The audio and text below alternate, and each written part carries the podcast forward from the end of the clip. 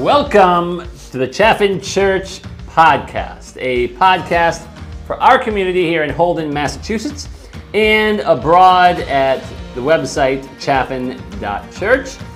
Thanks so much for joining us for episode two. Today is a very special episode.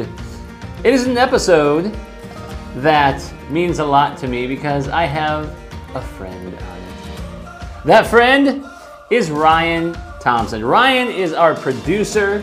He has uh, been our tech guy. He is our worship coordinator here at Chaffin.church. A great guy. And after today, and even today, I guess, he is going to be co host here on the Chaffin Church podcast. I think a, a good co host is important, in my opinion, and he is going to be that. But today, he's also going to act as our special guest for episode two. So, everyone, what I'd love for you to do is welcome Sir Ryan Thompson. Ryan, come on in. Thank you, everyone. Thank you, everyone. Okay, so for my sort of creative intro, you know, uh, Linda had this sort of raucous and rowdy uh, intro last week. So I have done something a little bit more tame, perhaps a little bit more old school. Uh, you know, I think this is a little bit more medieval. So You're to play the organ. no, I, that would have been cool. I, I really should have done that. But um, I actually wrote a limerick, and uh, I think I think you will you will all enjoy it. But Marty specifically. okay, you ready? I'm ready. Okay. There once was a church called Chaffin, where all of the cool stuff was happening. I'm not the best guest. Marty's not impressed, but I sure hope I get you all laughing. That is really good. Yeah, uh, I I know. Did you know- write that yourself or I you did. I did. It's someone? it's right here, and I even left the title thing here just to show you. I, I wrote it on Evernote, and I was too lazy to title it. So At first, I thought it said tithe. no. I was like, "Amen, brother." exactly. Wow. Yeah. How you doing? Good. Thanks for joining me. Yeah. I think this is going to be a great uh, co-hosting action, and you are going to be here for the rest of our episodes. Yeah. Uh, and because if you're not, we don't know how to do anything tech without you. Because I'm like 58 years old. Actually, I'm 45. 45. I th- you know, I believe that. I believe you. How old are you? I am. Or do you, do you feel comfortable? I, I do. I do. I feel very comfortable with my age. Okay. You know, some people aren't, Marty, but but, but I am. Uh, I'm 32. 32. Okay. Yes. What did you do on Easter? Because it's right shortly after Easter, and I had a good time. What did you do on Easter? Yeah. So, um, well, you know, it, Easter was was celebratory for me in more than one way because, as you know, you know, normally I stay up very late on Saturday nights uh, because, you know, you and I, and it's both of us. It's not just you, but we we really can't get our our stuff together, you know, uh, in time so that I have enough time to edit like several days in advance, you know. And so I usually stay up really late on Saturdays editing the video. But this Easter, since we went over to the video podcast uh, uh, method, or or what? Or, it's not a method. It's a uh, Format. A format, yes, a content format. Um, since we went over to that new format, uh, I actually got to sleep at like a, a good hour, and I woke up feeling refreshed. And uh, you know, I, I the first thing I did was I just laid in bed and waited for the service to start. And I uh, I sort of um, we call it hosting, but it's it's more just you know writing a few things in the chat and Yeah. then enjoying the service. So we, we have a, a little bit of an easier job in the online side of things than some of the, the hosts here do. Right. So um, yes, that was kind of the first half of my day.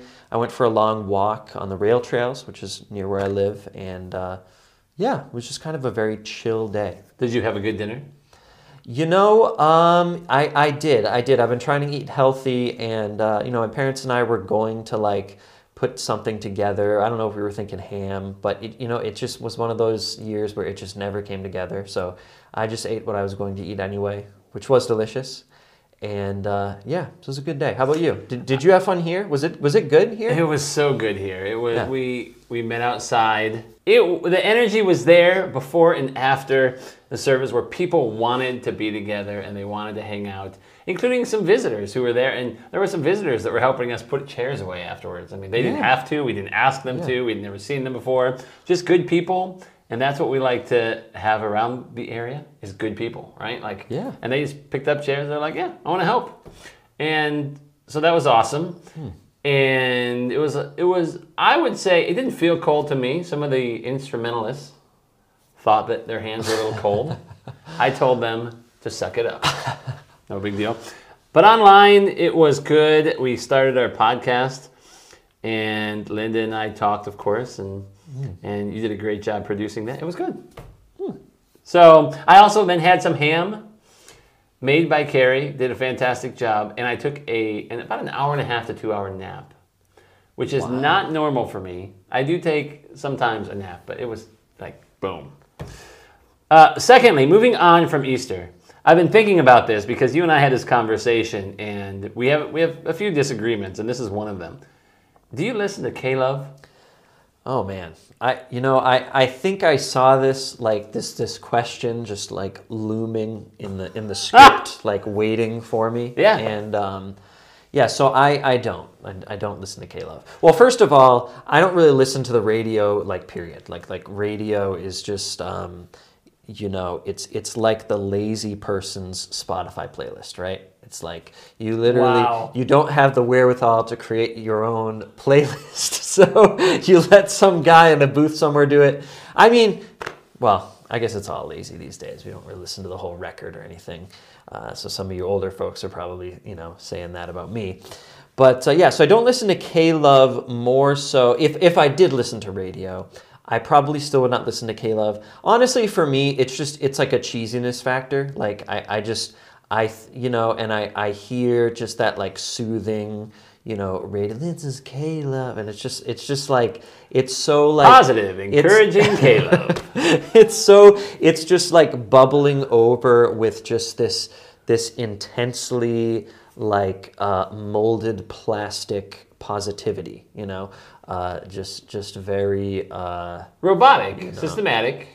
yeah yeah that kind of thing so so that that side of things i don't love i mean a few of the songs here and there are are decent you know they're, they're pretty good and then i think about 50% of them are just like um, yeah they're so cheesy that that i a a, uh, a former and and hopefully future uh, worship leader uh, cringe at honestly you know it's it's uh, So, I, but i've always been that way right like yeah, i I, would I used to be that way. I Yeah, think yeah. I think part of my issue is that I feel like I don't want my church to be that way, right? Like to be robotic and plastic. yeah yeah yeah But I don't mind essentially a robot, a radio, right? I mean, it's essentially a robot. I don't mind that being that. It's funny. And so my kids and I listen to it every single morning, and they know all the words of all the songs. It's a little bit like my Jesus loves me, this I know back in the day, for the Bible tells me so. And, and it, like they know, I mean, they could they can literally sing the tur tunes better than me. My son, his favorite song is TobyMac, Help Is On the Way. really True. And it's a great new song from him. So, See, when I was growing up, we, we didn't listen to Christian music in the car. My mom actually had, the, but this is a real thing. So she had this this cassette tape for each of us, my brother Carl, me, Ryan, and, and my sister Johanna. And um, the, each of the, the tapes was this this group, this husband and wife group of musicians got together and they recorded ABBA? these songs. No, no, that that had um, our names in them. So you could go to a store and you could buy a cassette tape that said Ryan, a cassette tape that said Carl, and even yes, a very uncommon name, a cassette tape that said Johanna. You could find it. So Really? these people were very diligent about re-recording their songs. And uh, and so it would be like I, I don't honestly I don't even remember any of the songs, but I remember my mom putting in the tape that said my name on it, and I would be like, oh yeah, it's my day. You know, I'm so much better than Carl and Joe. It's Ryan Day.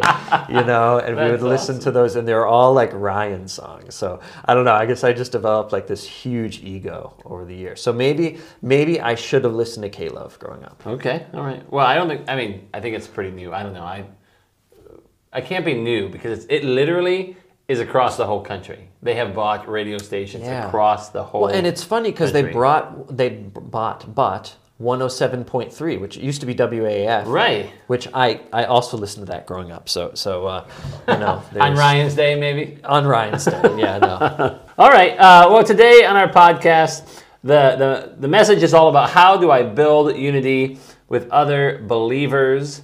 Of course, our family reunion is with Ryan Thompson. Should be a good conversation. Uh, Chaffin good news and also ask a pastor. So, real quick, ask a pastor. Somebody asked this pastor uh, on Facebook Have you ever been so angry with someone that you actually seriously thought about clocking them into next week? Good question. great question. Right? Yeah. Well, let's start by getting the implied question out of the way. I've never actually clocked someone into next week. Have I? You know, Yeah, in the time that I've known you now, you, you have not hit someone so hard that it caused them to time travel. No. Now that we've worked through that, uh, there have been a few times I seriously considered becoming a pugilist and using that skill to award someone a serious tan close to one of their eyes. Like many intense moments in the last decade, one of those considerations happened online. I'll tell that story now. In the fall of 2015, I sat in a m- meeting with a group of guys in New Hampshire when I received a phone call from Carrie, my wife. Uh, unfortunately, I couldn't answer as I was thick in the middle of a conversation. But when she called back a few minutes later, I realized I needed a break anyways. The next natural phase in the meeting occurred, and I a pause in the meeting, and I excused myself and called home. Uh, When I, when I called her, she sounded intense when she asked me if I had been on Facebook. I said no, and she told me a conversation that was taking place about me and the church where I worked at the time. I quickly jumped on my phone's FB, Facebook app and witnessed the beginning of what would become an all day mob attack. So, this is how it starts, I joked to myself. My wife asked me if I was going to do anything, and I said no because at this point it felt like I would just be defending myself against something that I really didn't do, which would make me look guilty. I told her if she wanted to share something, she could, but to be careful. So I'm going to back up a little bit and give you a bit of history of what happened, as best as I know. The drama stemmed from two guys who I had known for years. You know them as well, both of whom had attended church with me. And at the at the moment, I hadn't seen either of them for a while. We'll call person A John and person B Joe. I've changed the names because I understand that people change, and my response is not to tattle on these guys, but to answer the question in a way that we can hopefully learn and grow.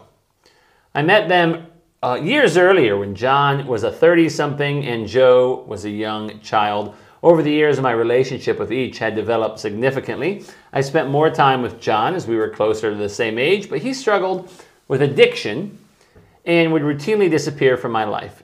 There was almost a decade of space where I didn't see Joe either, though he stepped back into my life somewhere around his senior year in high school. Sometime in 2015, I believe, Joe came out. This didn't exactly make an uproar in our community, nor was it a shock. My relationship with him really didn't change, though I hadn't seen him in a while. I still liked his posts on Facebook and had an occasional conversation with him when he would stop by.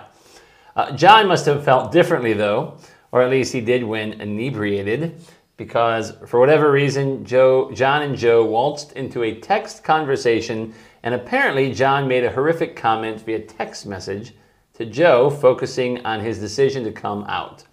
Joe decided to post a comment on Facebook, took a snapshot. In the beginning of the post, saw a ton of people destroy John with their big bad Facebook words.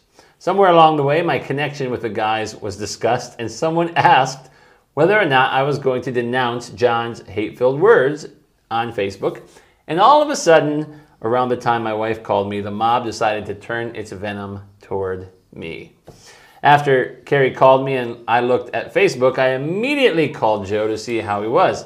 I too had been the victim of John's drunken texts, and I knew I needed to get the whole story from him. He didn't answer, so I called John. He answered, and I shared with him how I felt about his text and demanded that he apologize to Joe, both by a phone call and on Facebook. I don't know if he ever called him, but I do know he wrote a post apologizing to Joe. Unfortunately, John wasn't very good at Facebook, and instead of getting on the Facebook mob post, he did it on his own timeline, and very few people saw it.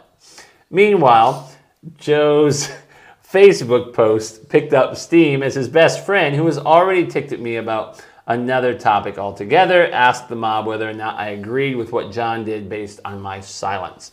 Keep in mind, this was within the first hour and a half that Joe originally posted and before I had even seen the post. So by the time my amazing wife called and I saw the post, it had already blossomed into a blame the church and the pastors and anyone we can think of, but especially Marty kind of post. And throughout the day, friends from years past who apparently had problems with me joined in the fun, not with harsh criticisms, but passive aggressive agreement posts or likes to what was already said. As for me, I was furious and had to shut off the dra- drama. I unfriended John, Joe, Joe's best friend, and a few other people, and went along with my day knowing that there was a mob attack out there telling me how to live my life and how to respond to others. The thing I found interesting was that John knew that Joe knew that John struggled with addiction, and my guess is he knew that addiction played a part in Joe's text. But despite that, he chose to malign John, play a victim, and send the mob posse onto John and me and the church. Ironically, the last person who stuck up for me during the mob posse happened to be a lesbian who told them they were crazy and they had it all wrong. So I share this story because in the midst of it, I was livid. I wanted to respond and tell them they were idiots who knew nothing about love or life or hurt or pain.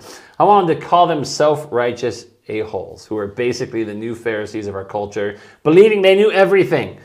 They painted those who disagreed with them as uncaring dissidents. I wanted to tell them that John struggled with addiction and that they were now ganging up on someone who struggled to live a normal life and have a normal, healthy relationship because of the control that addiction had on him.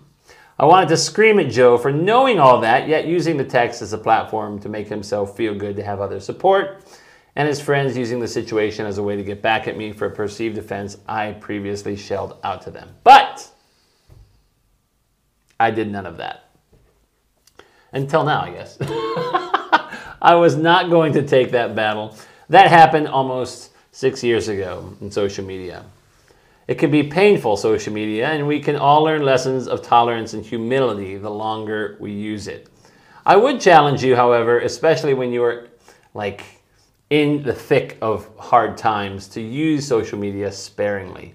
Shut it off when it makes you hyper emotional in any way, and never ever respond out of anger. Chances are your response will not be well thought out enough to allow you to remain level headed. And if we don't remain level headed, the alternative will be to clock them into next week, and that is not good for anybody. I mean, but but even if you attempt to clock someone into next week, using the tool of Facebook, they will not go into next week. In fact, they will stay right where they are and continue to annoy you. And I hadn't you even thought of that. them. And uh, Yeah, but you've done something because you've actually taken yourself off. Are you still off of Facebook? I am still off of every social media platform there is. Every social media platform. Yeah, I'm really. not I didn't on- even know that. I'm not on Facebook, Instagram, Twitter. Actually, those are the only three I ever had. Wow. And do you feel good about that? Yeah, I mean, I mean, there are definitely things about it that I miss. You know, like being able to look people up or, or have people look me up. You know, when they need to. Yeah. And and certain people, I I used Facebook, and, and I'm sorry if any of you are are listening. Are these people? Uh, I, I used to keep them sort of at, at a slight distance, right? I used it as like an additional layer of, of friendship where I could keep people further away from me. If I didn't want to give them my, my phone number to text me, I could do that. So I Yeah. can't do that anymore. I have to give everyone my phone number, which is like whatever. But like Everyone you talk to. but the advantage is, you know, I don't. This doesn't happen, right? Like I have not had a, a Right. fight with anyone because you know usually when you're in person with somebody, some level of civility is is Correct. is observed. Uh, you know, occasionally you'll you'll you'll have someone you know that that doesn't follow that, but. Uh, but I get it. I mean, I think we, we've all been there. Those Oh. of us who've been on social media. So. Totally crazy. Well, we're going to go now because we're in the thick of this thing to family reunion, and uh, our this is our segment where we talk to those in our community and uh, around us who we, we connect with and want to connect with. And today it is, as we've already talked to him, and he's right here, Sir Ryan Thompson. I don't have another limerick, so if you want me to do another intro, it's just it's, it's, uh, it's not gonna happen. I don't want you to do another intro. I do want you to tell me what your favorite movie is.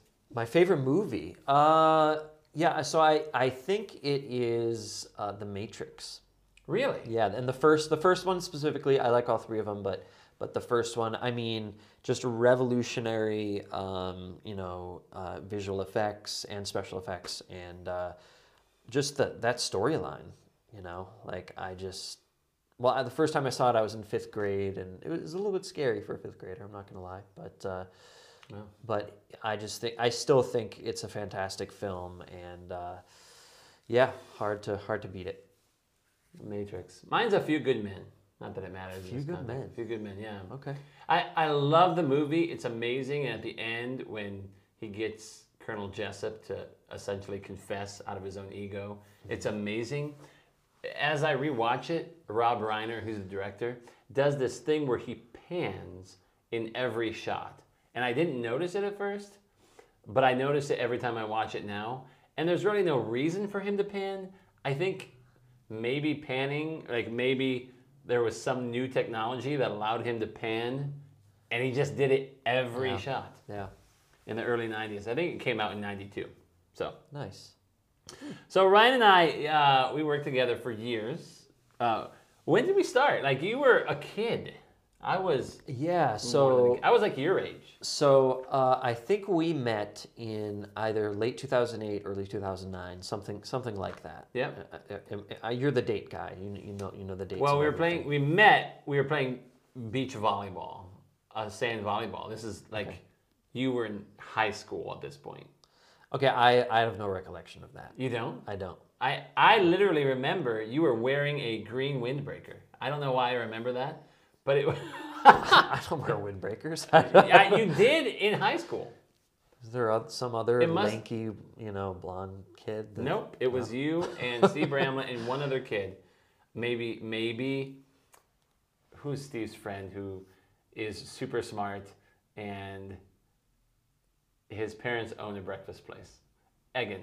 Oh, Egan. Egan. Egan. I think I think it was you two. And, and Yeah, yeah. Anyways, and so then a couple years later, Yeah, yeah. So a couple years later, um, we we got together with a bunch of other guys. There was like 15 guys there, and it was Mancation.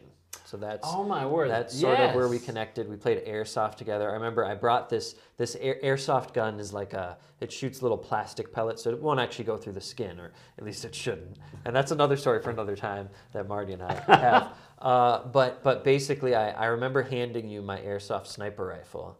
And you were like, "This is so cool! I've Didn't never." weren't you the one who had like the Yeah. the major camo It's called a on? ghillie suit. Yeah, so I had a ghillie suit. It's a weirdo suit, is what it. Dude, it was so effective. It was awesome. Yeah, but I remember handing you that sniper rifle, and there was just someone there that was like, "Hey, you know, why don't you shoot me from there?" And so then he turned around for a second, and I don't know if he wasn't ready or not, but you just shot him in the back of the neck with that sniper rifle. I did and that? I was like, I like this guy. I like this guy. No, I think I shot him in the finger. He, he was like Oh. this. Oh, that's I shot him even worse. Okay, if you Yeah. can't see on the podcast, Marty is like he's putting his hands behind his head, so it's like it's like execution style nonsense. Yeah. Yeah, yeah. So okay, yeah. So and and then from there, uh, I think we we we were in the same car on the way home, and so we just started talking. And I had just read the book uh, called Simple Church. Yeah. And I remember this was when like like you and I both love Andy Stanley, right? But this was like back when, you know, Andy Stanley was was like the man. Like there was like Jesus is up here, Yes. and Andy Stanley is like like just like a hairline below Jesus, right? Yeah. You know, and uh, and you were talking to me. You're like, hey, you know, if you love Simple Church, you, you have to read, you know, the seven principles of effective. Or is it five principles of effective ministry? Seven principles. of Seven. effective ministry. Yep. You have to read that great book. too. Wow. And uh, and I was like, great. So I remember, and I, I went and bought it, and I read it, and uh, yeah, loved it. So and then you know from there, um, you know, and I think our mutual friend Steve Bramlett was com- starting to come to your church, and so from there, I I sort of started coming to, to fellowship at the time as well. Yeah, and so then you stepped in and you were you played several different roles. I mean, you were a youth pastor. Yeah, I played a lot of. I, I was I was bouncing all over the place for a while. Yeah, for, I mean, Yeah, I mean, you were young. You were probably trying to find your place in this world. it's Oh, it bad that I don't know what song that is. I, I It bad. I'm really upset at you right now. I honestly I'm don't super know. excited at you right. Super mad. Uh, that's Michael W. Smith. This Oh, world. okay. And we will be listening to that right after this episode. He's going into the other office. Okay. Anyway, so Well, you know, you can put that with with the podcast editing app we have. You can actually play that for our beloved audience on the uh, podcast. On the podcast. It's true. 30 seconds of it. yeah, thirty seconds anyway. So, what was your defining role? Like, when, when you look back on those times, and you worked, that would be 2009 or 10, all the way to 2014. What was like the defining role where you you hit your sweet spot? I think I think it was creative pastor. Although I really, you know, I really I loved being a youth pastor. I was that for. I was basically like half and half, right? Or maybe Yeah, yeah, I maybe so. maybe maybe I was a youth pastor for longer, but it just felt like I got so much more done as the creative pastor. Oh, um, and I almost had some, maybe not all of them, but I had some light uh, executive pastor roles. Like Yeah. maybe, maybe not all of them, but some of those. And um, yeah, I I just I really felt like I had hit my stride, you know, at that point. We certainly did a lot of executive pastor roles. We moved. We actually, as a church, moved from our building, which was a money pit and horrible, Yeah. to uh, Showcase North Cinemas in Worcester.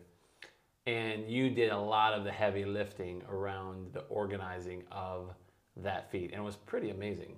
That was fun for me. I, I really I really enjoyed that. and you built a team. I mean, there's so much to be said about building teams at, in churches. Chur- I, I think dying churches happen as a result of not because people don't go to church anymore, but because people don't build literally teams within the church. Hmm. And I don't mean opposing teams. I mean like like the, the ministry team of, of the children's ministry or Right. the worship team or the creative team whatever it is Yeah. and people just get lazy and they stop they decide i'm going to do it myself Right. Right. Yeah. No, I, I definitely I definitely see that out there. And we had some great teams at Fellowship. There's there's some great people on those teams. Uh, just just sort of like like and, and maybe maybe I'm just like like blowing this out of proportion in my mind, but I just I thought we were like the coolest people ever. Like at the time. like I was like I was like, oh man, like we could totally just take over Worcester for Jesus. Like it, it- you know, like and that was really up in my brain. I, honestly it, it, Yeah. it was mine too it was amazing as a group and people were coming to church and and exciting things were happening um, it was awesome What happened? what? You know, well, okay. So we went. We moved to Showcase North. Yeah, Right. yeah, yeah. And then uh, I remember we were putting together tables from IKEA, Yes. and Yes. you told me you were leaving. Yes. By the way, we have talked about this before. Yeah, we have. But I don't. I don't. Yeah, we have a couple times probably, but it's been a couple years. But you you you told me you were leaving. What was going through your mind in all that? Like you were a part of this church, you were doing amazing yeah. things. We we weren't growing as fast as we would have liked. Yeah. Right? Yeah. Yeah. Well, you know, and and honestly, you know that that was that definitely you know played played a role. I think I think at the time like literally all that was going through my brain was like, I want to be a church planter. I want, I want to, I want to plant a church, and you know, like that, that goal was so central, you know, to, to you know my what, what I was, what was going through my mind, and. Uh, I just I felt like it wasn't going to happen, you know, at, at, at fellowship. fellowship. You know, I was like, I think, I, like in my mind, I was like, Marty is an amazing guy, an amazing pastor, and he wants more than anything to help me reach my goal, you know. Yeah. But he can't because because of the resources that are at his disposal are not like it's it's just um, a certain point you re- you reached an upper limit where you look around. I want to help you, but here's what we have. Here's what you need, right? And and those are two sort of different things, you know. And so I thought to myself, and for some reason, I, I don't know why, but I was I was I was really focused on becoming like a young pastor, like a young church planter. I'm like, look, I have a lot of energy right now. I really want to use it, you know. Interesting. And um, I had the same thing. yeah, I literally had the same thing. Like when when Lonnie resigned, he it was shocking, and I was scared. But I even before he had come in two thousand and one, I thought that I should be the pastor, and I would have been a twenty six year old pastor, and that was. I don't know if it was cool to me or what, but it was the same. I know, I know exactly. Like, oh, yeah. I'm a young pastor. I mean, I mean, but like really, you know, you, you put a lot of pressure on yourself too, right? Yeah. Like, hey, Jesus, you know, had most of his ministry in his twenties, right? Um, Beethoven wrote most of his symphonies in his late teens, you know, or early twenties, right? Right. Here I am, twenty five, and I can barely make Easy Mac, you know, like, like I mean, uh, you know, so so that that may have that may have been part of it, you know, and and and not that you know, and, and fellowship did what they could. I never got paid a lot at fellowship. By the way, neither did you. I'm just gonna, you know, hopefully that's not that's okay to say. You know, um, I don't think anyone expects you to make a, a ton of money, but but it was even less than probably what they expected.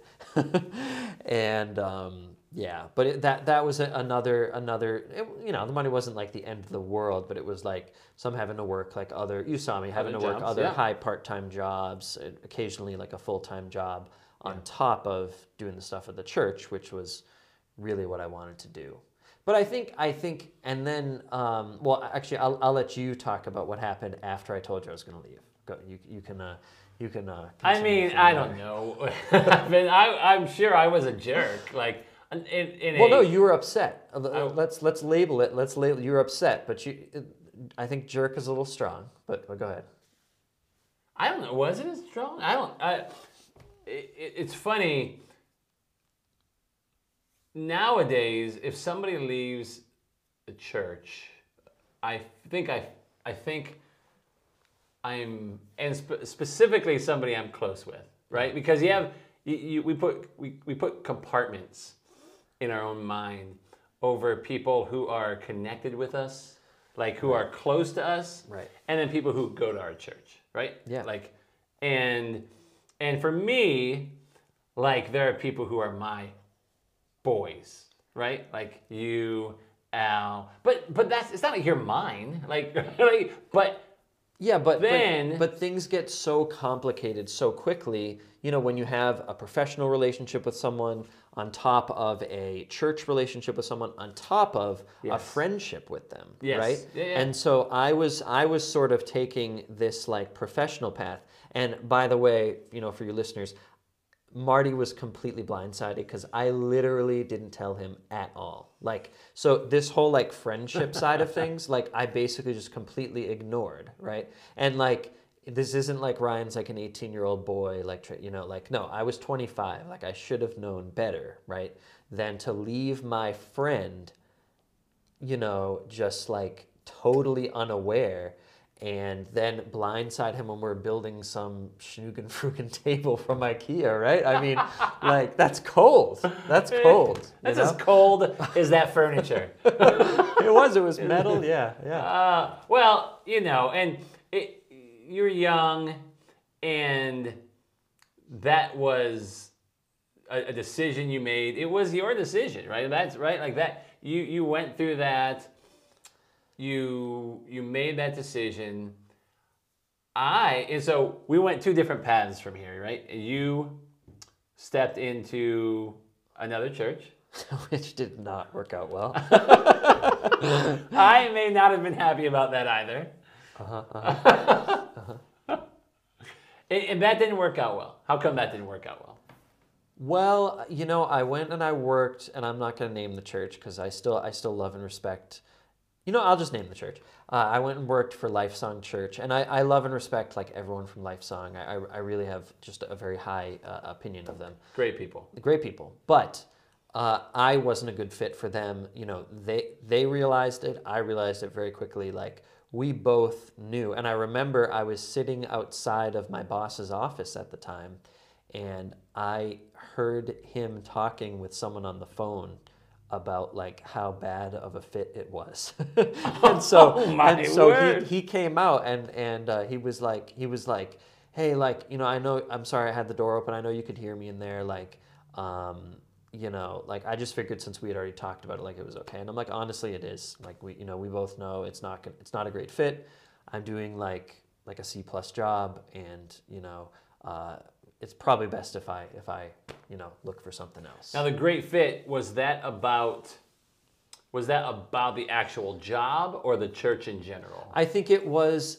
I think it was um, a little bit of both. So, so on on the job side of things, you know, they were looking for a a just a a pure graphic designer, videographer, just powerhouse, right?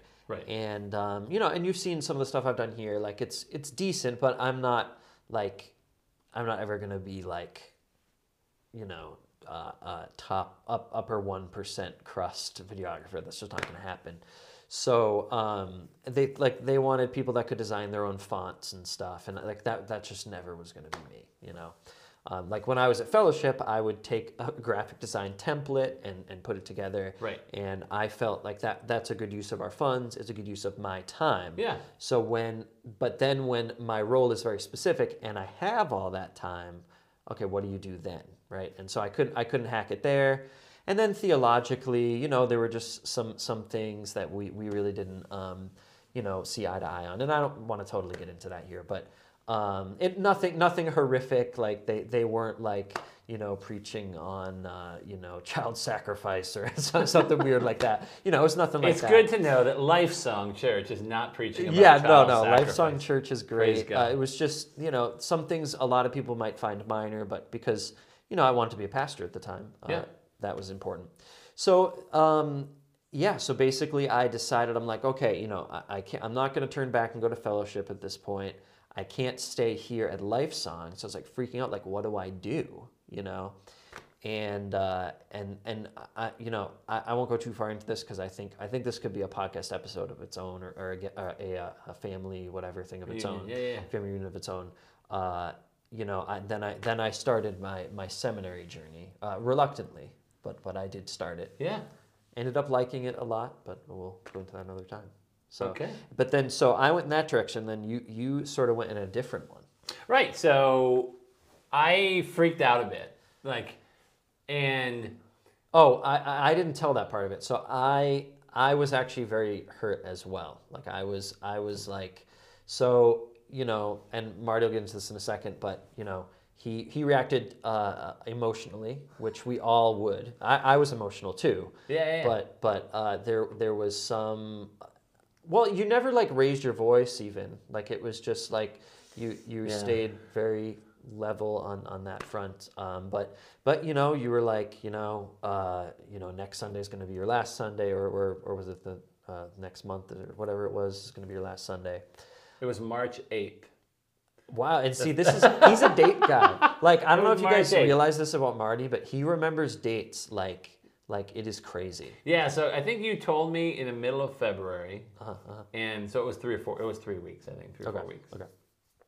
Um, yeah, yeah. So, uh, anyways, but it was it felt quick because so I, I had offered. I'm like, well, why don't I stay on for a few months and I can I can kind of taper off and, and finish up a few of my projects here. and and I I just you know so when when he said you know no through through three weeks is you're, you're gonna be you're gonna be done, and I was I was sort of hurt by that although clearly like it wasn't my decision like I, I had already said you know I'm moving on Yeah. and uh, yeah so I was just like I was like oh why and then so I, I I spoke with a friend about it and he's like are you kidding me like you didn't include your friend in this decision. You just told them you're making it. And you're like, you're expecting some sort of like generosity, you know? and oh, I was like, Oh. I didn't look at it that way. Like, why didn't I? I, I just wasn't thinking of of that side of things, you know. Hmm. And so yeah, so I, I, I was very upset, and when even even being at Lifesong and everything, and then and then especially when Lifesong wasn't a good fit, I was sort of like, oh, what have I done? You know, like I was sort of like like okay, did I did I make the right move? You know, was it was it was it right? Yeah. And it wasn't. It really wasn't until a good you know year or two after I had left that I I, I was like, okay, the decision the decision to move on, I think was was right. You know, Yeah. it was good. I did it in a really crappy way, but but uh, it was right. So sorry, sorry, continue. So uh, from my end, and I, I'm not actually going to get because I think that where I went is a whole definitely a whole other podcast. yeah, yeah. Uh, but we became another church fellowship disbanded essentially, Okay. and over the years, then you and I every once in a while stayed in touch. Yep, yep. And I think at first it was pretty. We didn't stay in touch. Yeah, yeah, Or yeah. occasionally we, saw each other or whatever. Yeah. And then you called me and we had a conversation at Sweets and Java because you were planning a church in the area. I was, but but actually the conversation was a we were, we were actually going to a mutual friend's wedding. Someone who actually uh, uh, had had come to uh, fellowship. Edison and Angela. Oh yes, yeah, yeah, yeah. Yeah, well, you're you're performing. I was You're- I was performing. officiating Yeah, and I was and I was one of the um, one of the groomsmen. Yeah. Okay. And so that's when we had coffee. Yes. And we talked, and we discussed your church planning at that time, or that was something different. No, we also discussed that. We did. Okay. we did And then I did. We really didn't talk much until Xbox. until Xbox. That's right. And then, so essentially, we played this. Oh no, Civilization. yeah, yeah, civilization. So, yeah, to, just to explain to our audience, we we played for some years back in 2009, 2010, 2011, maybe this video game called Civilization with our friends. And, and can I just say, so so just for our audience here, so so Marty is like he's not nearly as nerdy as me. So getting him to play Civilization, I thought was going to be like a big deal. I was like, I'm gonna have to try to sell him on this. yeah, And then and then he told me not only had he played Civilization before, yeah. but but his wife had as well. I hope Carrie doesn't mind if I if I. I mean, she's a great civilization, or was a great civilization player. Like that is that is. I, actually, I've never talked to Carrie, but I, I actually have to ask her like, what's your favorite civilization to play? I think she only played one, and it was the years that we first got married, 2006. So whatever, I think it was probably Civilization Five or maybe four. Okay. and she got quite good at it. I mean, because it was we for our date nights we'd go out to eat, and when that got expensive, we were like, all right, well let's play Guitar Hero or Civilization or all sorts of good stuff that young married people can do because they have time. And so we or we would get Netflix, but not stream. Like we would get the CD, the DVDs, Uh, the DVDs, yeah, yeah. in the mail, and we would put it in and watch various episodes or, or various movies, whatnot. And, Wow. and so apparently Ryan and our other friends got tired of playing one video game. And so somehow, I don't know how this worked out, but an Xbox showed up at my house in December of 2018. Mm-hmm. You had something to do with that? Like, I don't know. I, I did. I Okay. did, but I'm sworn to secrecy of, of, of what role exactly I played. Okay, he's sworn to secrecy. So a an Xbox showed up, and then I jumped on it, and we began to play video games on Xbox. So fast forward, because this is getting lengthy, and I hope you're okay with that. I, I to me, I think it's been a great conversation. So fast forward, you decided to move to Holden, back to Holden. Yes, yeah, that is quite the fast forward. But yes, yes, I did. I skipped through all the games of FIFA that we played. Yeah, I'm sorry, yeah. FIFA is soccer and Yeah, yeah. So, uh, like, well, again, we can always go back and have another another episode of some of the other uh, adventures we've had. But um, yeah, so so um, in March, uh, so well, actually, okay, it was December of 2019. So I was working in Chicago uh, at, at the company I currently work for still, and uh, my mom got diagnosed with cancer, and so uh, and it was going to be a long uh, bout of chemotherapy, not because you know, not because uh, it was it, it was like terminal, but because uh, you know they just said the, the type of cancer you have is going to take a while. So I knew I I needed to go and uh, and be with my my mom when she was going through this, and um, so I yeah just I told my boss in December that uh, you know I'd like to I'd like to you know move move back to Massachusetts and, and and do this. And he was like I can't I can't lose you you know? So you know I'll give you I'll give you like two weeks at home. And so so your company did not allow remote work. yeah yeah basically at the time. And so then I at, at the start I said okay. But yeah there's the more I I was thinking about it and and you know my mom going through what she was going through and you know my dad only has so many days he can take off from work and everything and so eventually I went back to my boss and said no you know I am going home you know to, to be with my parents and uh, So is that very similar? He's, he wasn't your friend though, so it was different. Yeah, you know, you know, he he he is sort of my friend, not on the level that we were at, but um, but yeah, he he was he was not happy, but he he was he was like, well, you know, like there's cancer involved, and it's your mom, so I you know I, I understand that, and it is definitely a different situation. So we actually made a deal with HR, and I got to move home. So I moved home on March first. wow. Okay. Yeah. Or I, I got in the moving truck March 1st. I didn't, I took my time getting back from Chicago, got back on March 3rd. And I remember stepping in through the front door of my parents' house, and my, my mom was watching TV, and Governor Baker was on the TV talking about the threat of the coronavirus. And, and I remember my dad, sorry, dad, specifically saying, like, oh, like that's that's nothing. Like, you know, that's not going to become anything. You know. of course, And, I mean, uh, he works for Pfizer. so yeah, he does. He He's- does. Yeah, he he's does. like, we could take care of that. We no could- problem. Yeah, exactly. Uh, give us a year, yeah.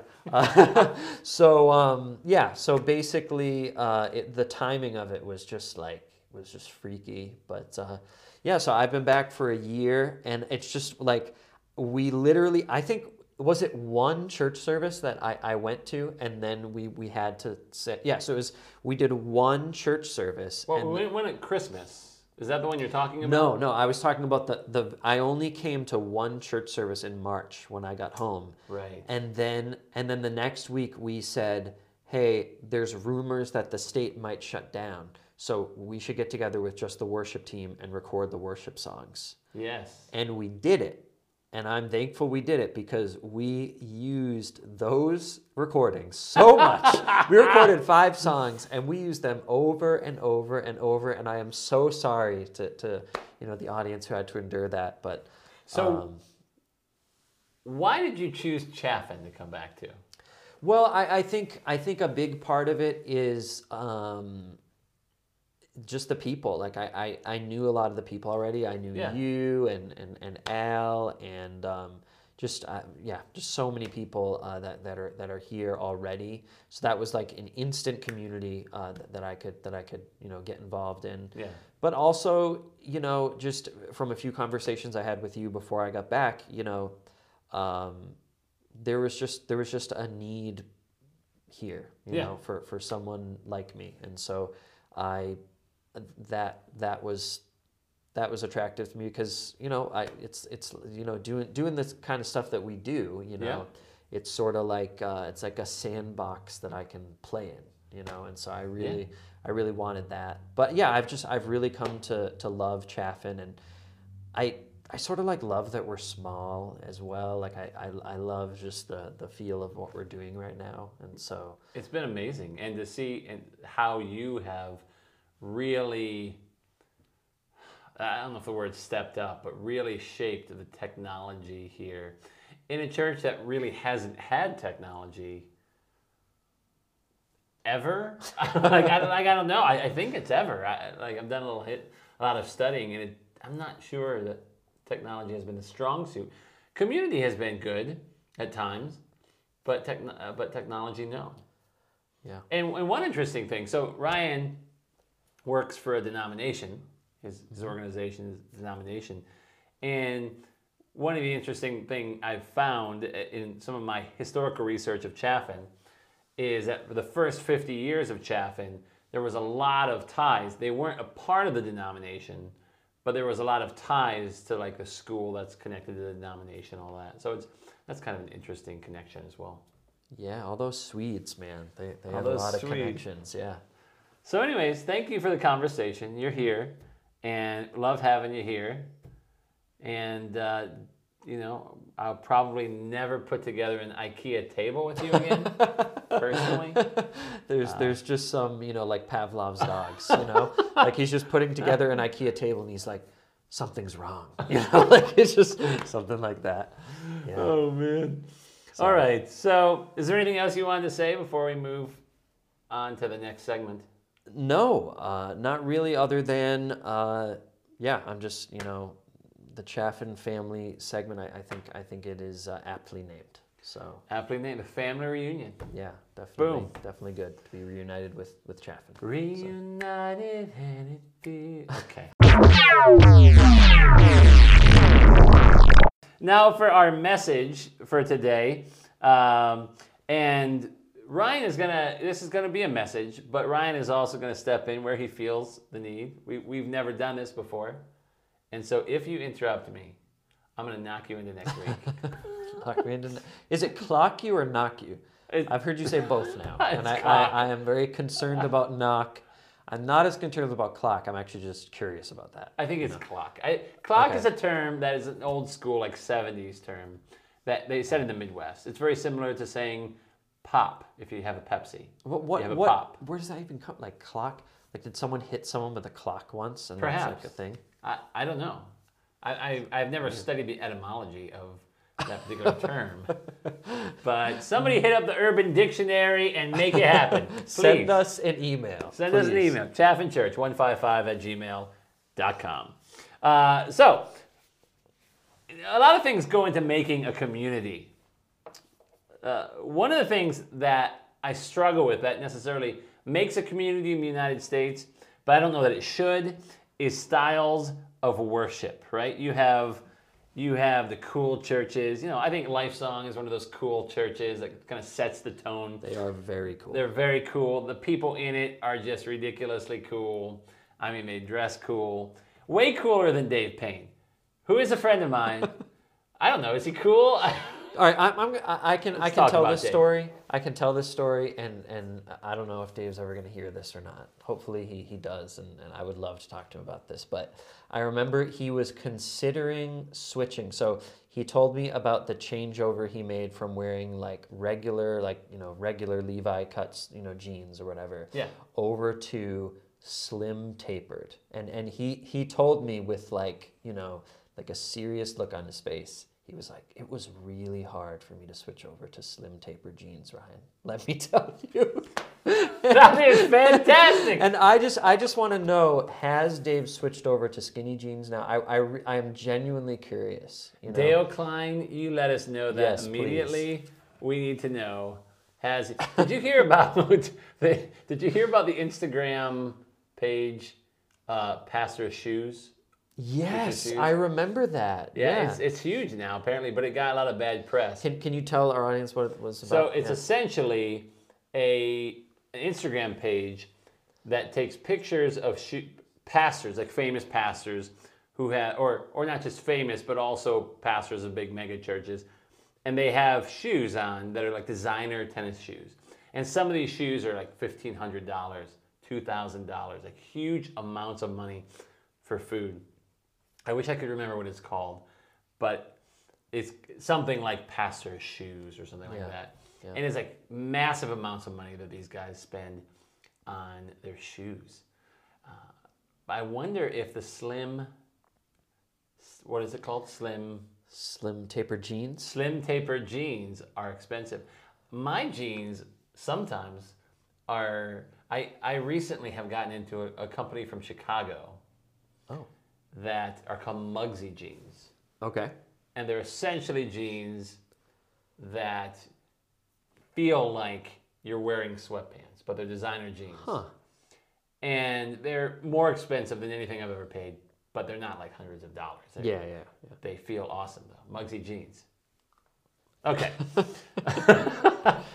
That was a Um, wink for, yes. for our podcast listeners. Yep. So, a couple things. Styles of worship, I don't think should make a community uh, for Jesus. I- I, think that that is uh, a thing that happens, maybe, but and it happens in America. But I don't think it should make up a community. I think people, if you have music at a church, right? Like I came to this church, and before I could do anything about it, the music was just hymns. And it wasn't good. Like there weren't even hymns I knew a lot of them.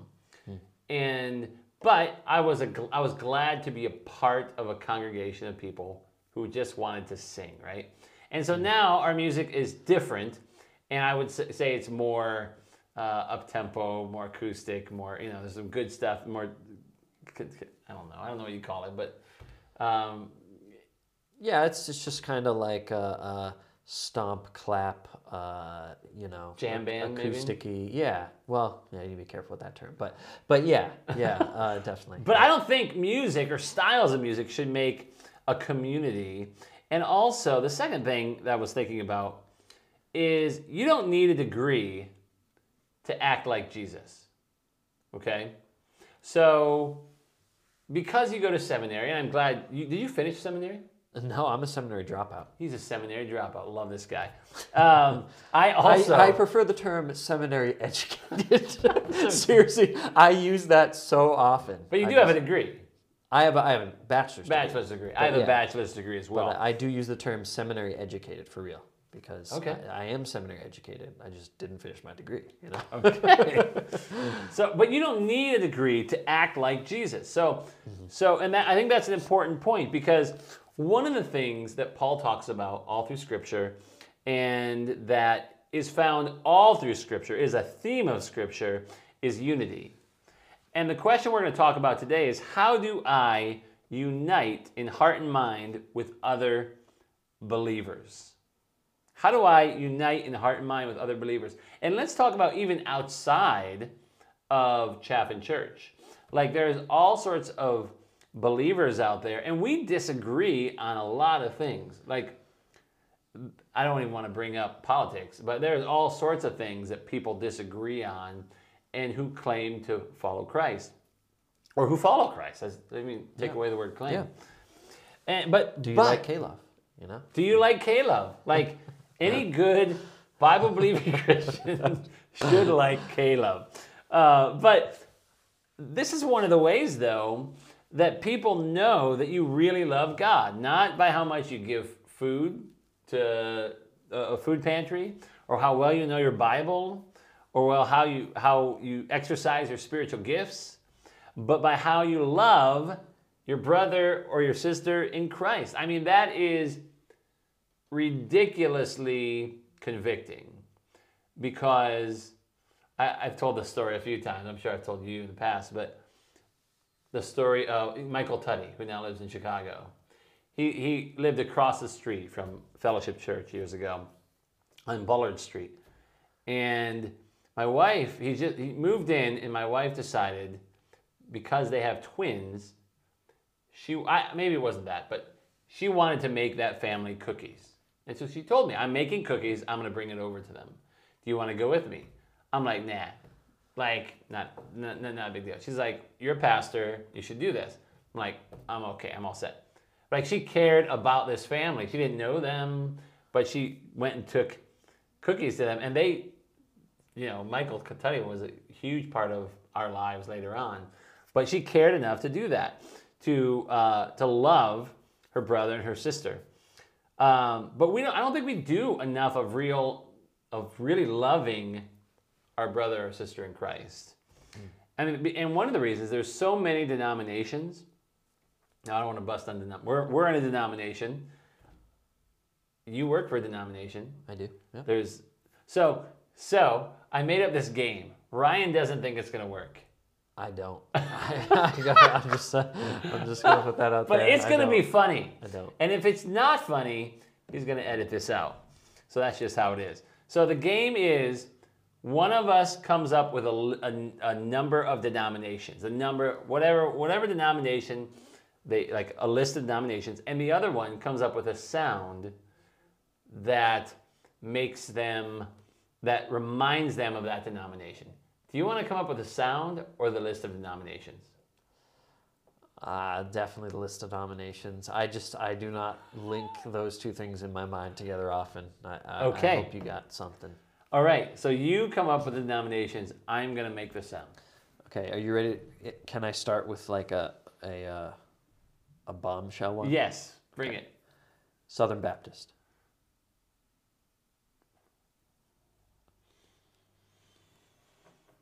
Oh, that food was good. Wait, you can say words? Is that is that? Yes, it's, I don't know. Yes, Okay, okay. So a you phrase. So maybe it's okay not a, a sound. okay it's a phrase. Okay, okay. No, that, that's better. Okay, uh, Roman Catholic.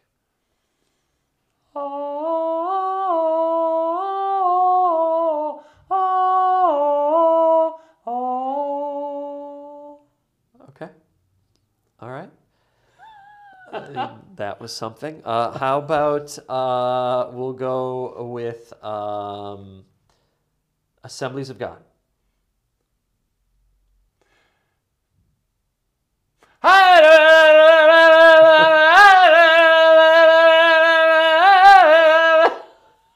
Okay. My friend Daniel Condon from Living Word Church will probably have mention for that. Okay. Uh, let's let's. Uh, okay. How about uh, Anglican? Hmm, Anglican. Let us come together for communion. Oh, I like the it's it's the British accent or or well Yeah. your, attempt at a British accent. There. Well, Anglican is British. It is, it is the Church of England. So I see what you're I see what you're throwing down. there. Yeah, I, I that was my attempt to channel NT Wright too. All right, that's all I got for denominations. Okay, so that and that's probably enough too. So there's all these denominations, right? And they literally because they're organizations, once again, which is fine, because there's there's this natural separation that takes place. Now, Acts chapter 4, verse 32 to 37. It's our passage for the day in the lectionary, mind you. That's how we roll. All the believers were united in heart and mind. And they felt what they owned was not their own. So they shared everything they had. The apostles testified powerfully to the resurrection of the Lord Jesus, and God's great blessing was upon them all. There was no needy people among them because those who owned land or houses would sell them and bring the money to the apostles to give those in need.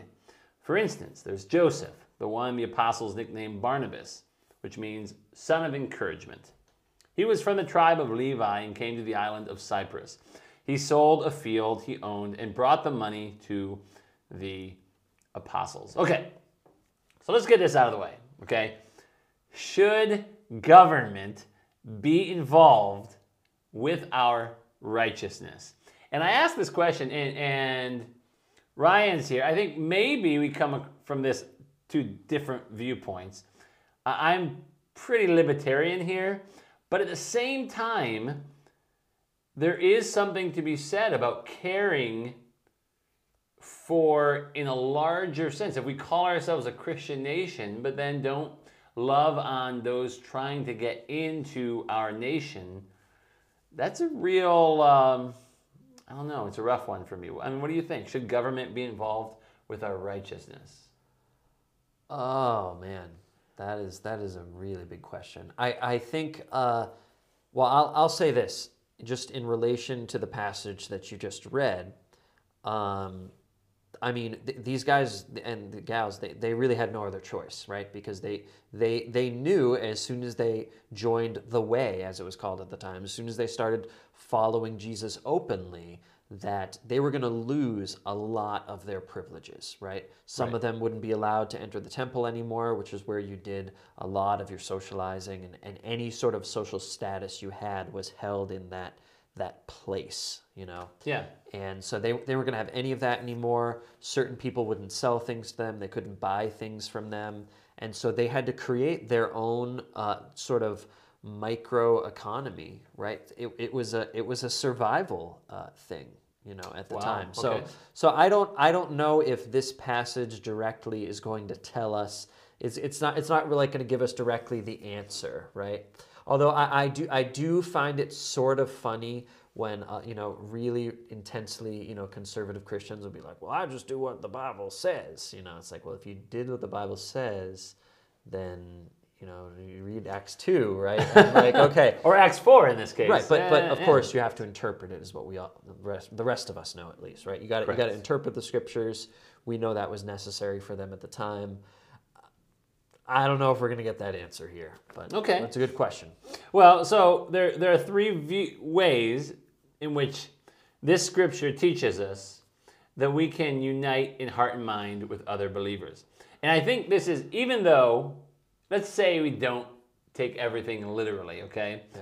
There are still some ways in which, if we do grab onto it, it, it will naturally, just by the way God created us, help us to grow closer to Christ and closer to other believers.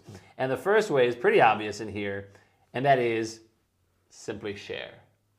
Now, the reason I say that, and the reason that's number one, well, first of all, it's the first thing in here, but also I hate to share. I literally hate to share my food. Well, then I'll just let you host the rest now. Get away from it. No, and when I say share, uh, like, it's funny. Uh, these people, I like. I don't like to own lots of things. I'm a kind of a minimalist in that sense. But what I do own, I do kind of like go, mm, right? And these people, Scripture says, and they felt what they owned was not their own. We say that a lot in the giving time, right? That everything is is is God's anyways. But I mean, can you imagine? I mean, you said it earlier. They're building a micro economy, and I don't know if we're there, but there are people that maybe we look down at. We look down at simply because we they they're in need, right? And we'll get to that more in a second. But what if we just shared everything we had? If every I know people like that, and they're such a blessing, and that does require, in some sense, a relationship and building relationships. yeah. But so here's the deal they shared with people they knew, and they shared with people they didn't. I mean, they the, the way, as you said, they just gave and gave and gave. Why? Well, here's the second point. And the second way to build unity is they told the good news about Jesus. Scripture says the apostles testified powerfully to the resurrection of the Lord Jesus. They consistently talked about this. Jesus is Lord. Jesus is risen. He is, that is who He is. That's what we are about. And so they anchored all of this giving, all of this sharing to this message. I think it was pretty focused too. Uh, I mean, maybe this is where. What do you mean by focus? Was that? What I mean by focused is, I think, you know, on last Sunday I talked about an event that happened, right? Okay. I think that over time, the more people preach, the more, and, and literally, I mean, there are how many people preaching every week? Like, and then people are influenced by others and, and whatever. yeah. I think preaching becomes more self help, you know, Yeah. a lot of times. Yeah. Uh, or psychology based. And it's not all horrible to have that. I, I think probably I do some of that. But when the message is not focused on Jesus, then I don't know. I, it feels like it feels like it's it's not necessarily a church at that point. And I know there are probably a lot of people who disagree with me on that. But scripture is clear here that the apostles did testify. I don't think that the church can get away from that. Now, a lot of times they get into things like politics. The politics thing is interesting too because in some way you do want to use politics to build justice, Right. right? Right. Yeah, well, you know, it's it's like whew. Yeah, that's it- it's it's such a double-edged sword, you know, because I think I think when when when your faith and your politics mix, I think it is best done at like a basic level, right? Like the basics of your faith hmm. maybe should meet the basics of your of your politics, right? But I think when the very specific parts of your faith meet the very specific parts of your politics, that's where the trouble Give me an example of that. come in. So, so for instance, like if if I am voting for two two different uh, one of two different candidates, right? Candidate A, candidate B. Candidate A is just like a, a, a raging um, person who just like you know persecutes uh, people groups. Um, they they really um, you know just create a a, a um, culture of, of hatred and uh, enmity in, in the country, right? And then candidate B, you know, maybe their their economic policy isn't isn't quite as geared towards my you know my particular um, strata, my, my economic strata or whatever. Yeah. And there are a few other things I don't like, but other than that, they're a pretty decent person, right? And and I think they'll create uh, a little bit more. Uh, uh, evenness in the you know in, in the country Yeah. you know like can i can i take my my christian principle that i hold tightly of love right um, the fact that i love the people that might be persecuted um, maybe i put the economic stuff aside right that that's that very specific stuff if you rely on the specifics and you're like okay well no this this person candidate a is good for the economy right um, but they're not good for love right like Right. you're taking the specifics and you're ranking them over this principle of love right i, I think so that's where Hmm. you know you put the you put the basics ahead of the don't like major on the minors it's i guess it's that kind of message Yeah. you know That's So- real powerful. That's really good. Well, I mean, the major for the church has to be Jesus is Lord. As we celebrated, He is risen, and uh, we have to tell that good news as the apostles did. Thirdly, excuse me, take care of those in our community. I love one of the things I loved about this church when we came here was the parish fund.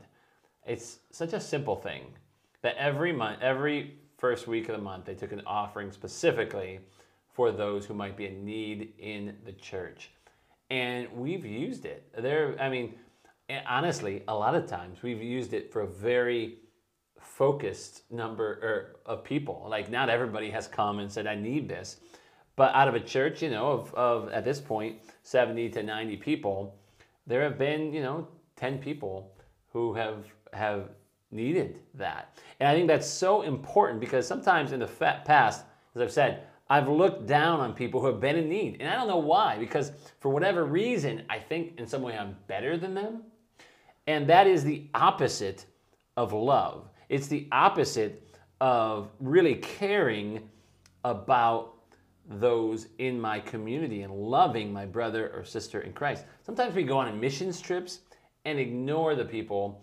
closest to us. Literally, we go and help people, and, and I'm not saying there's something wrong with missions trips, whatever, but uh, in fact, our friend Mario is out, is going, I think, in 19 days to on a missions trip, and he's doing amazing things in Haiti. But sometimes we do that, and then we look down on people in need right here. I think we have to stop doing that. I think we have to love our community more than ever. We have to, not to the point where we just only say, we'll love you and not the world, but we can't get judgmental and we have to take care of, you know, we, that, we can't take the Lord's Supper in our riches and ignore those who can't afford to take it. Right? So let's continue to be the church and build unity within the greater church, both Chaffin and beyond, right? Let's dash the doors of the denominations, even though it, I don't want to bust on him. I love what his denomination's doing, right? But let's dash the doors of the denomination and come around and make sure we are loving on everyone who is part of the way and beyond. Okay? That is where that passage is taking us. Let's continue to unite in heart and mind with other believers. It's time for Chaffin Good News as we close up shop here. Baylor University won its first national title in men's basketball this Monday. Having been the runner up in 1948, this was their first one. By the way, they are a Baptist college from Waco, Texas. Moo. Did you boo or did you moo? I mooed. That's my noise for Baptist, baby. Really?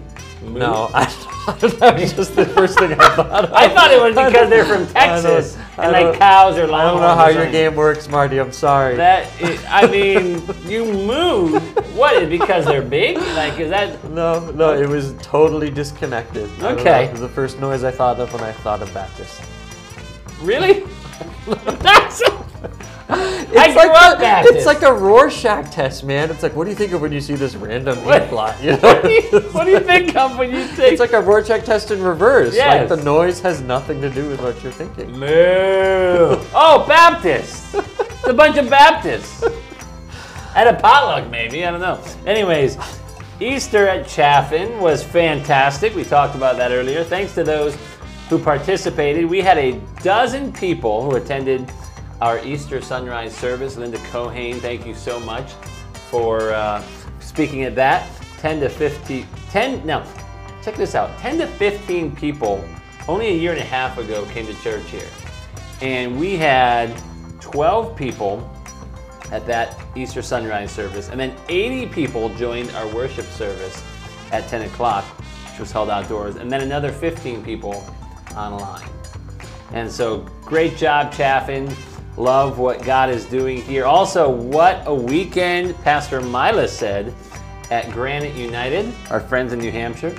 He said both online and in person, they had 12 services, seven Granite Kids experiences.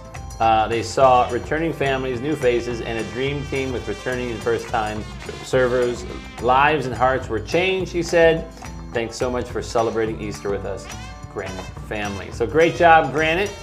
Chaffin is behind you. We love what God is doing. We love the Warrior Conference. Do you like the Warrior Conference? Or Yeah. yeah. Yeah, I, I, I You can say no. You can leave the pretense at the door and say, you know, No, Marty, I have actually. That was No, I have actually had some very fond uh, memories at, at like like seriously funny things that, Yeah. that were like totally over the top and ridiculous, but also like some some good just you know God and community Remember that guy from Texas, that preacher from Texas? That is what I'm talking about. that is that is the exact thing I'm referring to. Keith, Keith, Keith Craft. Keith Craft. He's a pastor from Texas. Probably never will see this, but God bless him. he was a prosperity teacher, I think. Yeah, that was part of it, but he was just good. Well, we, that's another story for another another story. We gotta we gotta keep going here. Birthdays: uh, Josh Vashon and John Barber, the two pastors at First Congo, the youth pastor and the uh, lead pastor there. Their birthdays are happen this week. Also, um, On the same day. No, I think it was a couple days. I'm not sure. Like John Barber's his is the day this is released, John, uh, April 11th, Okay. and Josh Vashon's is somewhere around now, maybe, maybe even today. So good times. Uh, Calissa Whitall, who is a daughter of one of my. Uh, so when I came to fellowship in 1998, nine, another guy came with me. His name was Brandon Whitall. His daughter, who was born that year, is 21. Wow. So he turns 21 today. Um, also, Sandy Matthews. So what I did today on Facebook because I didn't leave social media. I I wrote, "Does anyone have good news for me today?" I just randomly wrote it, and a ton of people uh, responded. And here are some of the responses. Sandy Matthews from Indiana, her granddaughter turned five months old. She had a picture. Oh, obviously, we're not really editing those things in right now, but um, beautiful little, little beautiful five month old. Oh, uh, Willie Guzman, who actually goes to Granite Church, he found a job. He had been without work for a while and is now working and is praising God for that. So great job, Willie. Um, here's an interesting story. Paige Converse. She was she's my old youth pastor's daughter from when I was in high school. Okay, he had eight kids. He had four kids when he knew me, and then he moved and he became a lead pastor, and then he had four others, and she was part of the second half. So I really didn't know her, but I when I visited, I occasionally. Anyways, so Paige is eight months pregnant, and she this morning on Facebook wrote that she had a an ab- abscessed tooth and is in a lot of pain, but they can't give her certain things because she's eight month eight months pregnant.